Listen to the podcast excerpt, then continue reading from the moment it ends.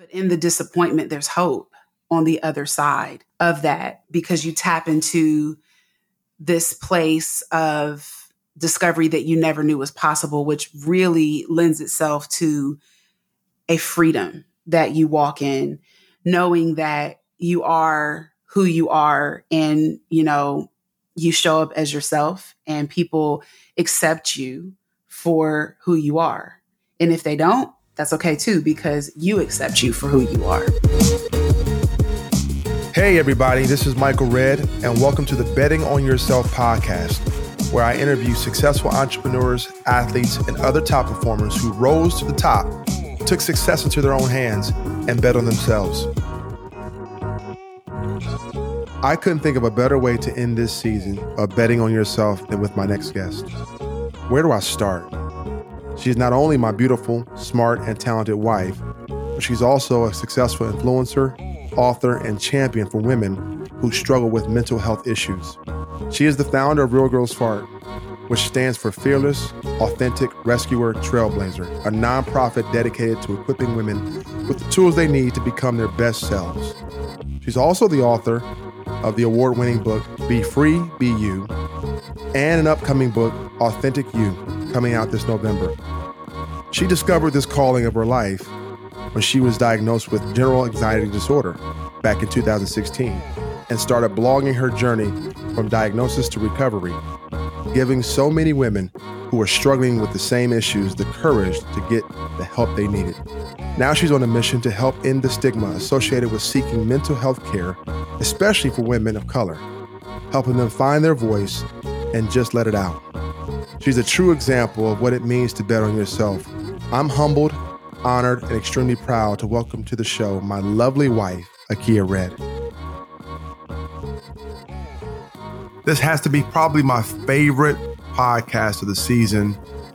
That's because I have my beautiful, incredibly smart wife on this edition of Betting on Yourself. Um, how do you interview your wife, right? But I'm going to attempt to do that today. And if anybody epitomizes betting on yourself, it has been this young lady that I'm about to interview. And that is the beautiful, the talented, the smart Akia Redd. Welcome to the show today, my beautiful honey. Thank you for having me. Wow, I don't know what to do after an introduction like that. My goodness, especially you calling me a young lady. That's awesome. I just yeah. turned 40, so I don't know how young I am. Yes, you did. You just turned 40. Welcome to the 40 Club. But as you know, uh, this podcast has everything to do with bettering yourself. And uh, to end this season, I thought it would be appropriate to have you on on this podcast because you have an incredible story, and what you're doing today to help people all around the world has been really inspiring to me. So, um, let me just ask you, like I ask every other guest, um, what has it meant to you to bet on yourself? I think it's meant everything. Um, it was, you know, one of those things that I didn't choose, but it chose me. And then ultimately, I just got on board the train and took the ride. Um, and it's been a wonderful ride, and we're still going. And um, it's just been really awesome to um, be on this journey with you and to see you bet on yourself. We're betting on ourselves together. And uh, yeah, it's just, uh, it's super cool. My journey has been about what, four years long now. So we've been going steady and strong. And uh, it's been, it's been a pretty good experience. What does it specifically mean to you to bet on yourself? Well, marrying me? That was a big bet. Yeah. So I guess if you're asking for specific examples of where I may have actually took the plunge to bet on myself, yeah, the first one would definitely be uh, marrying you, um, because that again was stepping into something that was unfamiliar and unknown. Um, being the wife of a athlete and a very good athlete at that, that's always in the public eye is a very different experience and not too many people can actually um, relate to that. So that was definitely um, a bet, but it worked out. it turned out. I think so. You're smiling. You got a smile on your Uh, face. yes. Yeah. So um, you better not say no. Listen, it, it- for you to make the bet on me, it was an incredible bet. Um, but I would I would go back probably further than that. I mean, you've always, from talking to your parents and knowing you for pretty much all of our lives, you've always been, I think, a person destined for greatness. And we're seeing the fullness of that happen now. Tell me about your childhood. I mean, you're like me, Yeah. da- daughter of a preacher's kid. Yeah. I mean, you're daughter of a preacher. Um, tell me about your environment and was your family atmosphere really pushing you towards being who you are now? Or tell me about the reinvention since your childhood. Yeah. So, like you, I grew up in a pastor's home. Um, and I think that um, while there are probably a, a few positives to that, um, there were also in my childhood a few negatives. Um, my environment wasn't really an environment that encouraged self exploration and self discovery and questioning things. Um, my environment I grew up in was very much you play by the rules and you follow this path that I see for you. And because what I see for you is what God sees for you. And so for me, it was um, not very encouraging. And I kind of just morphed into this person that I didn't even recognize. And I think that when that happened to me, I carried the weight of being someone that I wasn't for a really long time until probably four years ago when I imploded. And I mean, you you were there. Um, you saw what had happened to me emotionally. Um, had first mental breakdown, um, emotional breakdown four years ago, and I think it was just is as painful as that experience was. I think you know it did come from me carrying the weight of bearing the vision and dream of someone else that they had for my life. Um, and that's a heavy weight to carry. And so I was carrying that weight for all of what, 36 years um, until I, you know, just couldn't carry it any longer. And I had grown really weary and my whole nervous system started to shut down. And so there had to be a change that needed to be made. And that's why I said, you know, earlier that I didn't necessarily choose the path of mental health awareness. It chose me. And um, it really helped me reinvent who I was and helped me get on that path to discovering who Akia was and what I was meant to do. And I couldn't be happier, actually, you know, with me taking the risk and stepping out there, kind of like Tarzan, right? Like I talk about that Tarzan like faith where, you know, in the story of Tarzan, you see him in order for him to the next vine to appear, he has to jump off of the vine that he's on. And so that was kind of my journey four years ago. It's just like I had to jump off, jump from the vine I was on of, you know, I was singing and, you know, doing music at church and all of that. And that was all someone else's dream and identity of who I was. Um, and I had to jump off of that one. And then as soon as I jumped off midair, the next vine appeared. And that vine was, you know, obviously um, blogging about my experiences with uh, my journey through mental health. And then when I jumped off of that vine, the next vine of becoming an author of my first book, Be Free, Be You, that was the next vine. And so on and on it goes. And I think, you know, we have a lot of those vines that take place in our life. The interesting thing that just came to me is that when you jump off of the vine you're, you're on, sometimes you're in midair, which kind of signifies being in limbo, right? And being in limbo is uncertain and it's scary, and you don't know what that is going to feel like and look like. And that was what when when my mental breakdown or emotional breakdown happened is when I was midair in limbo. And um, once I got through that and um, worked through everything, the next vine definitely appeared, and you know it kind of set me up for the trajectory that I'm on right now. That's so good. Um, I, I've often said that sometimes self discovery uh, is a scary thing because yeah. self discovery may change you your career. You may change geographical locations. You may even change relationships yeah. by discovering the real you. Talk about the emotions and the mindset um, that comes along with having your identity solidified and self discovery. I mean, sometimes the boogeyman is discovering who we really are. Yeah. And that's really hard when you have to look at yourself, you know, in the mirror and not really like what's looking back at you. And I think that that is what you mean. I think when you say the boogeyman is basically your reflection. Um, that was painful. It was painful realizing that I had to fix something that I didn't break. That was really hard. Um, wow.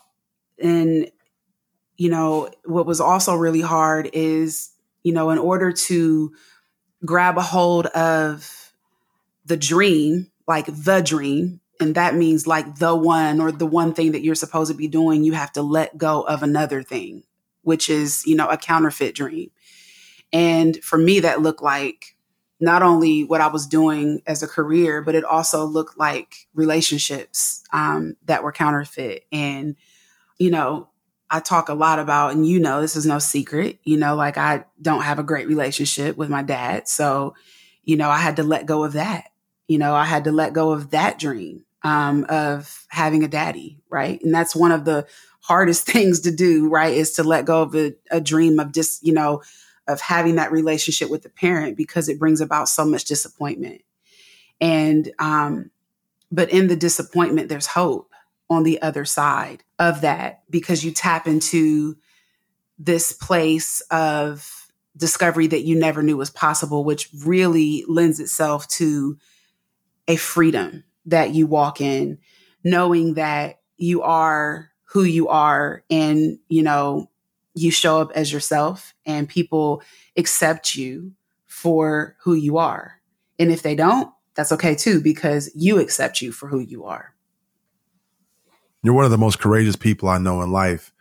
Um, so, and it's the truth. Um, you have had a major impact on me. And I think it comes from you discovering you. And again, one perception of you was what you were doing in the church, yeah. singing, things of that nature. We connect, we get married, and you're thrusted into this whole NBA world, right? Where there's pressures to have a certain bravado and look a certain way, right? And there's a false identity that can be attached to you in that world. Talk about um, the courage to not conform to that identity as well. Oh wow, that's a really really good question. Yeah, so that was you know at the time that was right around um, when we got married. That was right around when Basketball Wives, the the reality show, um, came on, and so obviously there was, you know, people had a perception. Obviously, when they would come to the games or they would be at events and they would see the basketball players and their wives, so they didn't really know what happened um, in those worlds, but when you have a reality TV show that kind of shines a light on what happens. Um,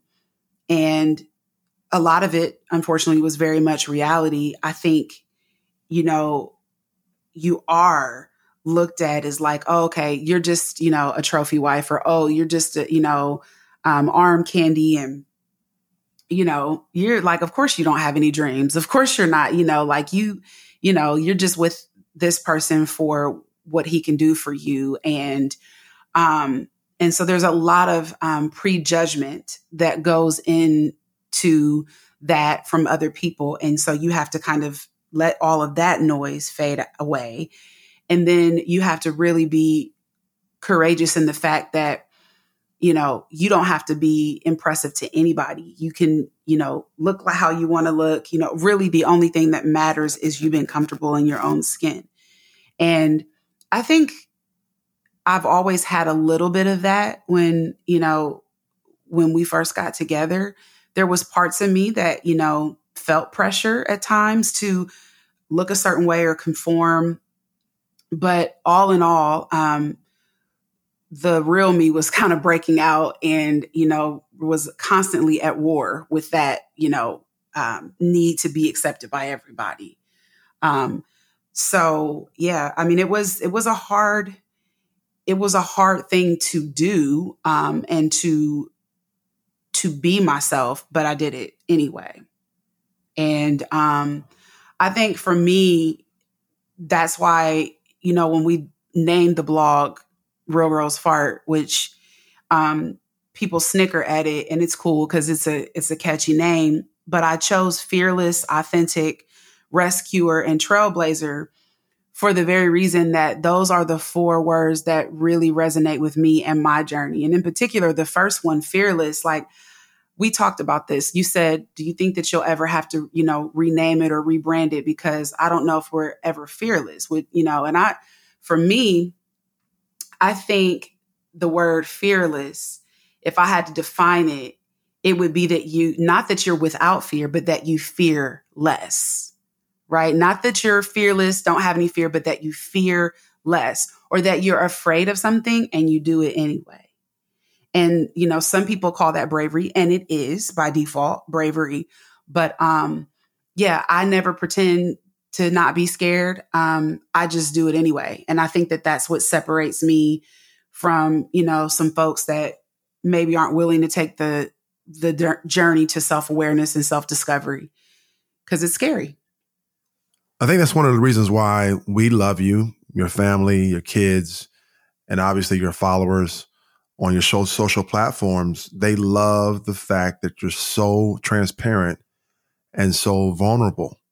Yeah. And that's how you live your life. And I think it's inspiring people all around the world. In fact, we know it is yeah. through the platforms that you created. Talk about how important it is to live your life aloud.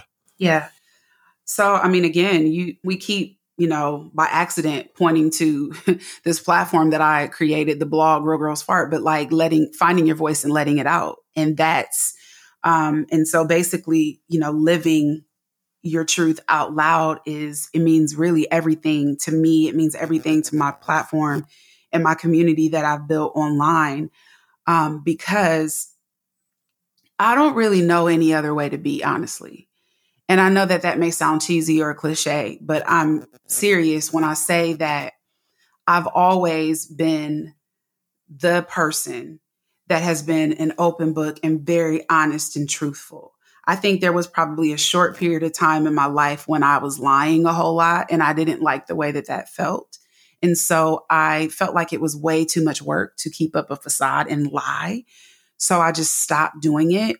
And I only, you know, only to find out that, you know, people in my circle were encouraging me to continue that facade and to continue to lie and live a lie and um, be a lie, you know? And so for me, it's never set well to not be open, to not be transparent, to not be vulnerable. I feel much better when I am honest, when I'm living open, what you see is what you get always. So who I am right now on this podcast is who I would be if you were in my living room or at a table for lunch talking to me. You know that. I don't really pretend to be someone that I'm not.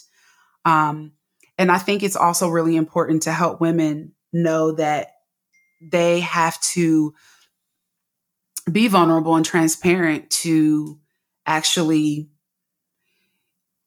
better themselves and to get to the greater side of things, to the greener side of the grass, if you will. Um, I don't know anybody who's completely happy in living a lie. In fact, I don't know anybody who's happy at all in living a lie um, because it's a lot of work and it takes a lot of energy. So we fast forward to four years ago. I'm with you in this journey. Yeah. And the diagnosis of anxiety disorder yeah. comes into play. But a beautiful thing comes about from that. You start blogging about your experiences and your journeys. Mm-hmm. Talk about the blog, Real Girls Fart. Yeah. I, so when I first got diagnosed, of course, it was a hard pill to swallow because mental health is definitely under talked about and now And at that point, mental health was not a sexy topic of discussion. Right. Yeah. I mean, now it's becoming more of a topic. I mean, obviously, because of what's going on in our world. And obviously, you know, because there's been several um, famous people that have come out and started talking about their mental health journeys. But um, four years ago, that was not the case. So I was actually a trailblazer in doing that, which is the last word or the T word in fart. And so, um, I think the reason why I started blogging was because I'm a writer by trade. So it was therapeutic for me. I never intended to impact or influence um, the amount of people, women, um, that I talk to and influence. Um, but I think just me being very honest about my journey, um, I wanted other people to understand that they weren't alone and that it was okay to feel these things and it was okay if you have um, a label that's put on you because it's really it doesn't define you. The diagnosis doesn't define me. It's a part of me.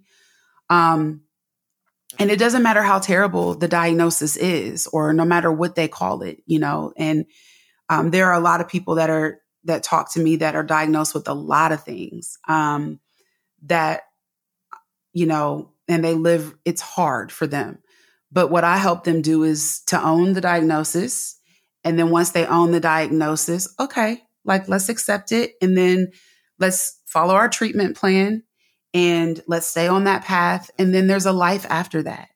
And you don't have to stay in your own shame of being diagnosed with something that, you know, is not pretty. So powerful. And then you become an author yeah. which was a big bet on yourself. Obviously, yeah. you had the natural gift of writing. Yeah. But when you approached me about it initially, I was like, whoa. Yeah, I know.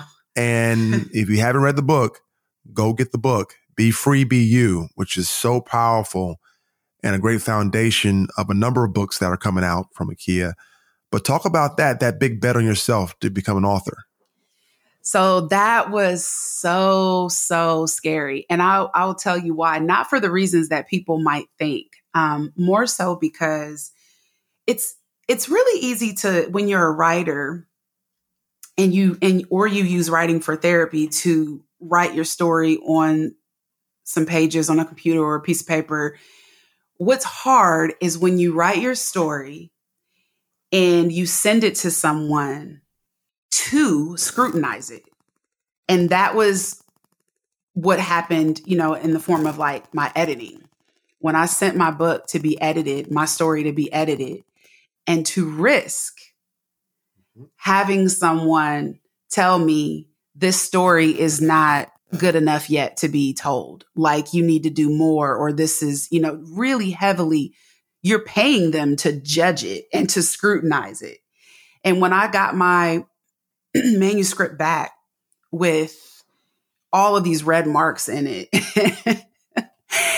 that was the first uh, test um, of betting on myself. Like, whoa, wait a minute, do I really want to do this? Like, why? Like, do I really want to put myself out there like that? The second test for betting on myself becoming an author was when I actually got the final manuscript and all the editing was complete and I was about to release it to go to print, knowing that the whole world, whoever wanted to know about my life, was going to know about my life, know about my parents, know about my childhood, all the the ugly stuff. Putting myself out there like that, that was scary because at that point, it wasn't just me telling my story; it was me telling other people's stories, and so that was really uh, a big bet on myself. And then I would think that I would say the third and final bet was probably when they sent my book for some reviews. and not every review was positive. And I got some negative reviews. And it made me like shrink a little bit and kind of go back into that, you know, shell. And I said, nope, like I gotta, you know what, that's that comes with the territory. When you put yourself out there like that, like it comes with the territory. And so again, that's another example of just fearing less of what people are going to say because they're going to talk, they're going to say whatever. But I fear it less than I used to. And so, so much so that I put myself on the chopping block again and did another book. And so it's coming out November 16th. It's called Authentic You. And um, it's written especially with preteens and teenagers in mind. Um, but I will say that um, anybody can benefit from it because I, I, it's really me writing to my younger self as a 40 year old. And I think that that's a really cool take on um, just things and being able to tell a 12, 13, 14, 15 year old everything that I would have wanted to hear when I was those ages. It's amazing, amazing book. Um, and I'm looking forward to coming out and, and, and people yeah. being really, really impacted by it. You, whatever you put your mind to, knowing you for the last 17 years, yeah. you're unstoppable. I'm pretty determined. You are determined. You're strong willed. Very. Gets me in trouble sometimes. I'm like my when Arden, our daughter, yes. yeah, that's like nine and a half going on 25. And she gives me yes that strong will back that I show. And I'm like, where did you get that from? Yes. Well, she got it from me. I mean, because she really is her mother's daughter. And um, she's like, you can't tell her that it won't be done. Correct. like, and you are inspiration to her. and our kids are like us. But yeah.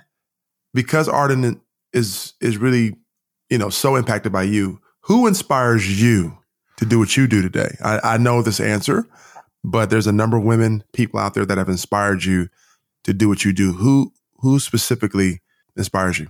Ooh, there are quite a few of them. I mean, so I can't just say that there's one source of inspiration. Um, I will say this though the number one source is my relationship with Christ. That is overall my inspiration. When everything dries up, I always go back to that um, because that is, you know, something that never ever runs out. So, um, and then after my relationship with Christ, it would have to be Harriet Tubman uh, said to you before. she was, you know, she was scared as she could be leading those slaves out, but she feared less. She feared less because she wanted her freedom and she wanted other people to experience freedom. And so, therefore, you know, she fearlessly led. And so, that I love her life and her story. Um, I would have to say Michelle Obama. she is like man like like i just i can't say enough about her um just when she was in the white house when she was when, while she's not in the white house i've read her book becoming cover to cover um just so many different jewels that she's you know released in her book and things um i just remember the one thing is when you when they go low you go high and so that's been inspirational. I would say um, the late now Ruth Bader Ginsburg, um, that uh, devastating loss this weekend. But yeah, she was definitely someone that I looked to. I've seen her movie, her, you know, I've read her book, you know, all of those different types of things um, because she fought tirelessly for the things that she cares about, cared about. And I'm doing the same thing. And so I think there are many more, but those are some of the few. Um, just bad to the bone women that I really, really look to for inspiration. And I definitely cannot go without saying you and my kids, you know. Um, so sweet. no, because um, you guys have inspired me to become a better person. And that was really why I started going to therapy seven years ago, which was three years before the diagnosis even came is because I wanted to be a better wife, a better mom. And um, yeah, so. My mother in law, just a shout out to her as well, is my wife's rock. And uh, I want to just mention that on your behalf that uh, Mama Donna is special. Oh, yeah. I mean, well, that go, yeah, that, yeah, maybe I should have said that. Sorry. sorry. No, no, no. Sorry, no, mom. no, I mean, like, I want to say like she that goes without saying because she is definitely she's really the strongest person that I know. Like that I know. She's endured a lot and she's come out better for it in many ways. And so we outside of you, I mean she's my best friend. So I'm definitely inspired by her, um, her her life, her story, her journey, and um, she still teaches me things. Self care, self love. I know you have some ideologies on that, philosophies on that. Talk about the importance of mental health. You know, there's a lot of entrepreneurs, there's not a lot of leaders, CEOs uh, listening, um, and people in general. How important is mental health and self love and self care? That's a really loaded question. So, mental health is really one of the most important things that you could ever have. In many ways, it's, I mean, it's, it's just as important as your physical health. Ultimately, if your mind isn't right, it's going to impact your body. So a lot of times, like, you know, when, when somebody has bad anxiety, like I did four years ago, um, it starts impacting your health. Um, blood pressure gets high and then it causes heart problems and then cancers actually come um, as a as a result of stress and inflammation and um, lack of sleep which if you don't have, you know, if you have anxiety or depression, you're not sleeping enough. And then your serotonin and melatonin gets all whacked out. So it just affects every single thing in your body. And I think that um, as CEOs and people who employ other people, it's so important to take care of your staff's mental health by investing into, you know, group activities and sessions. Um, and allowing people to take mental health days because um, it they will be better for it and they will ultimately be more productive. You know, there are several um, studies that actually show that, and I think not waiting for somebody to tell you that they you know need help, but just assuming that they're that's one thing. I don't like to assume a whole lot. I like to lead with curiosity, but I will say that that's one thing that you can benefit from assuming, and you can never assume too much is that, you know, everybody has some kind of mental health something, um, whether it's diagnosed or not, whether it's situational or it's clinical. Um, and so we need to give people that space, even if they don't tell you that they need it. And um, if you do need it, it's okay to say that you need it.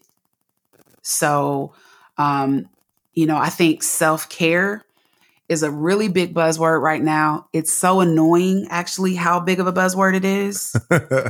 it is. It's really annoying because um, it's all over social media and people's self care Sunday and let's do face mask and those kinds of things. And that's fine if that's what it is for you.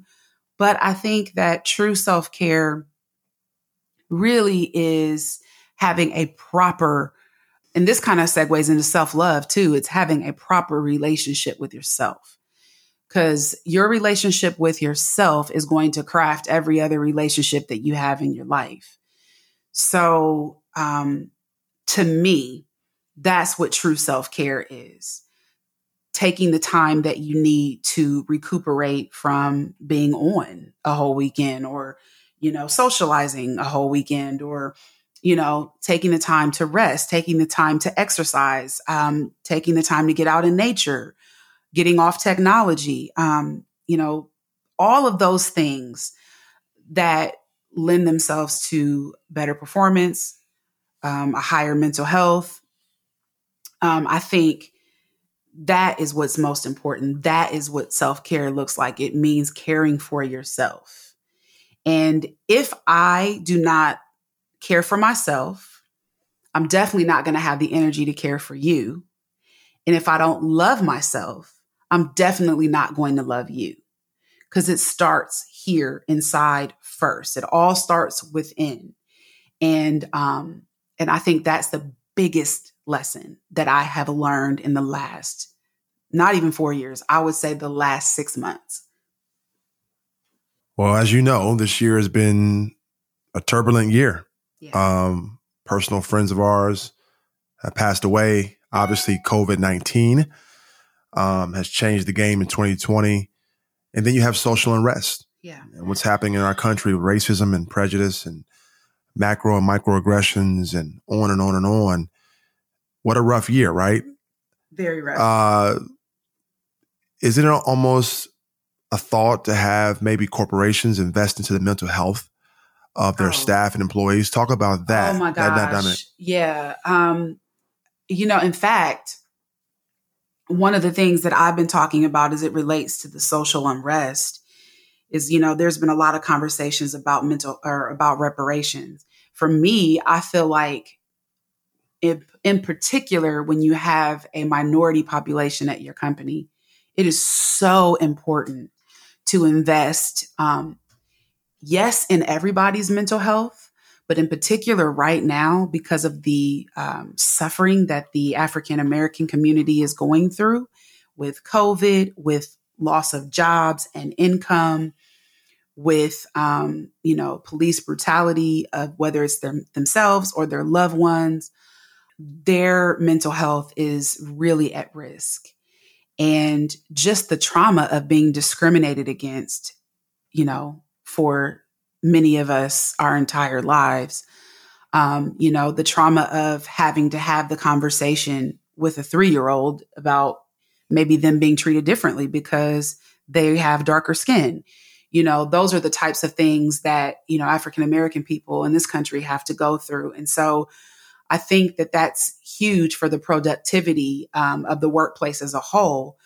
Um, but I also think, too, you know, allowing people that are white to come together with the black people and understand what they're going through to be able to have those group discussions facil- facilitated by professionals that is you know what we call like you know creating or cultivating a community of mental health um, and that is so important and it's a huge investment and i know it costs a lot but it's well worth it because I think that it also will give the corporation or company better productivity in the future. When people are happy, they perform better. When people feel like you care and when people feel like you've made an investment in them, they're going to bust their butt to work for you.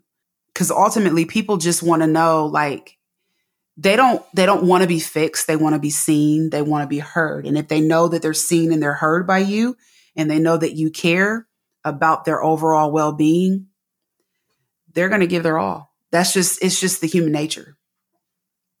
And you've done a great job of having a number of outlets for you to help you in your journey. Just recently, you're picking up golf with me. uh, our family has been playing golf. well, clubs that still have plastic on them. Yeah. That was the mo- the funniest thing. Like yesterday, just seeing that. But taking walks, right, exercising, getting yeah, out in nature sure. certainly helps.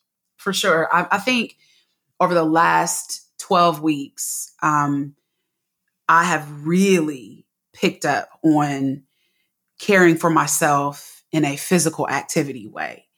I think that the endorphins that are released when you exercise, the dopamine that is released is better than you can get in any supplement, any pill, the um, I don't know what it's called, but there's a chemical that's released like in the air, like from plants and all that kinds of stuff that just when you go out in nature, it is proven to make you feel better. So it's yeah, it's been a huge blessing to to be able to um be able to take that time and do that and I'm going to continue to do it now to the point where it's actually on my schedule. So never again will I get to the point where I'm not taking that hour to myself every day to be able to do some kind of physical activity of some sort. And um, yeah, just really setting those firm boundaries. I think that that's really important.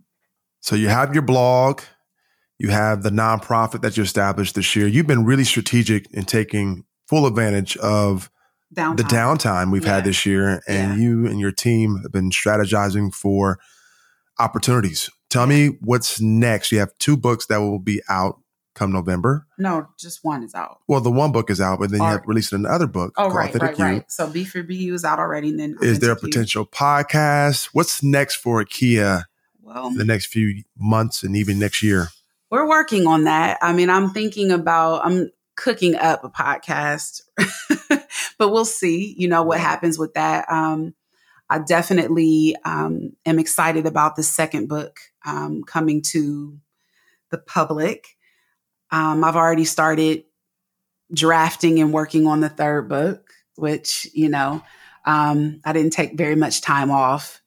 Um, and probably because it was fresh. And so I have to live out my experiences before I write them. And so, yeah. So that's what we're working on now with the nonprofit. Um, we're just getting that up and running. We are actually going to take Authentic You and make it a full fledged curriculum for teenage girls um, that I will meet with every other Saturday, hopefully starting in September of 2021. So yeah, I'm I'm super excited about that because as you know, I love working with women every age, every race, but to be able to give back to minority girls that are, you know, teenagers is my sweet spot, especially when we're trying to um, educate them on self care, self love, mental health, all those different types of things that I love to talk about. So, yeah, that's where a lot of my energy is going to go probably in 2021 is finishing this third book and and the nonprofit. And hopefully more trips with me past this COVID well, situation. I hope so. Uh, I mean, man, ooh, I love to travel. So. Yeah, we'll, we'll, get it in. I promise you that. Yeah. Um, what would you tell looking back, your 16 year old self? Wow. Um, pretty simply, not to take life so seriously. And that laughter is good for the soul, it's medicine. And it's okay to change your mind and not have it all figured out. Wow. Yeah. What's the funniest thing about being married to me? well, let me see, let me take this microphone here. How many things can I say? Let me count them. Um, well, what I was just saying before we came on the podcast was these funny songs that you make up and that you sing. You want to be a closet singer. And that is your secret is out now. He wants to be an, a singing star, you guys. And so that's what he does. That's the funniest thing. And he and the funny thing is, too, that I can sing. So he really, really gives his best effort. And I think when he's not joking around, he actually has a decent voice. But it's when he puts the extra sauce on it and does all the little squigglies with his voice that is what is hilarious. Sorry, I just exposed you. You take great joy in that, don't you? you I, I do, because everyone should have someone who sings like you in their life. Like you sing everything. Yeah. Yeah. Well, I, I, and your raps. Yeah, that's not my strong suit uh, at all. I will say this: you are an incredible example to to people, and I think the most impressive thing about you, um, there's a number of impressive things about my wife, but Aww. you have a great balance between work and family life. Yeah. Yeah. How important is that? Oh, it's everything. Um, that means a lot to me. So, you know, when the kids are out for the summer, I take a little break too. I'm not doing a whole lot because I want to, you know, they're getting older. So I want to be able to create memories and, you know, just spend a lot of time with them as much as I can. And when they're in school, that's when I take advantage. So what did I tell you? I said between 10 and 2 those are my four working hours a day. That's when I schedule everything. This is an exception because you're my husband and I made it happen. But if you were not my husband, I would not be recording a podcast at five. So you have boundaries, basically. Oh, um, ev- yes, yeah. boundaries. Yeah, lots of boundaries. Um, and I and I'm happy with that. I love that because yeah. that's how I function the best. That's so good for for those who are listening. It's important to have boundaries Yeah. um, protecting your sanity, your happiness. Yeah. No is a full sentence. No is a complete sentence. Bars. Absolutely. I'm serious. No is a complete sentence. And I think that's what I learned in the last four years is how to say no and not have to over explain it. Because the more you over explain yourself, oh my gosh, you get yourself in trouble. Just say, no, I'm not available to do that. Can we pick another day? If you want to do it. If you don't, the answer is just no. What a joy. what a joy. This is by far my favorite podcast because it's my favorite person on this podcast. Akia, thank you for being on this podcast with your hubby and exposing me to the world. Um, I love you very much and thank you again. I'm excited for you and I'm happy for you, genuinely. Thank you, honey. I appreciate it. Thank you for having me on the show. And uh, it's so cool to know you still admire me. I admire you. The feelings are mutual. And um, yeah, thanks. This is Betting on yourself with the Redds.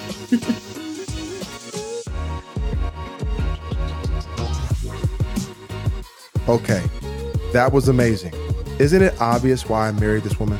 Her servant's heart and compassion to help people find freedom and be fearless are inspiring, and she continues to make a huge difference in so many lives, not just mine. Well, that's it, everyone. The last episode for this season of Betting on Yourself. It has been an amazing time, and I want to thank you all for your continued support of this podcast. I'm just getting started. There are some incredible guests coming up in season two that you won't want to miss. So make sure you are following me on social and signed up for my newsletter so you won't miss an update. Go to michaelredd.com to subscribe. I'm Michael Redd, and remember, you are the secret to your success.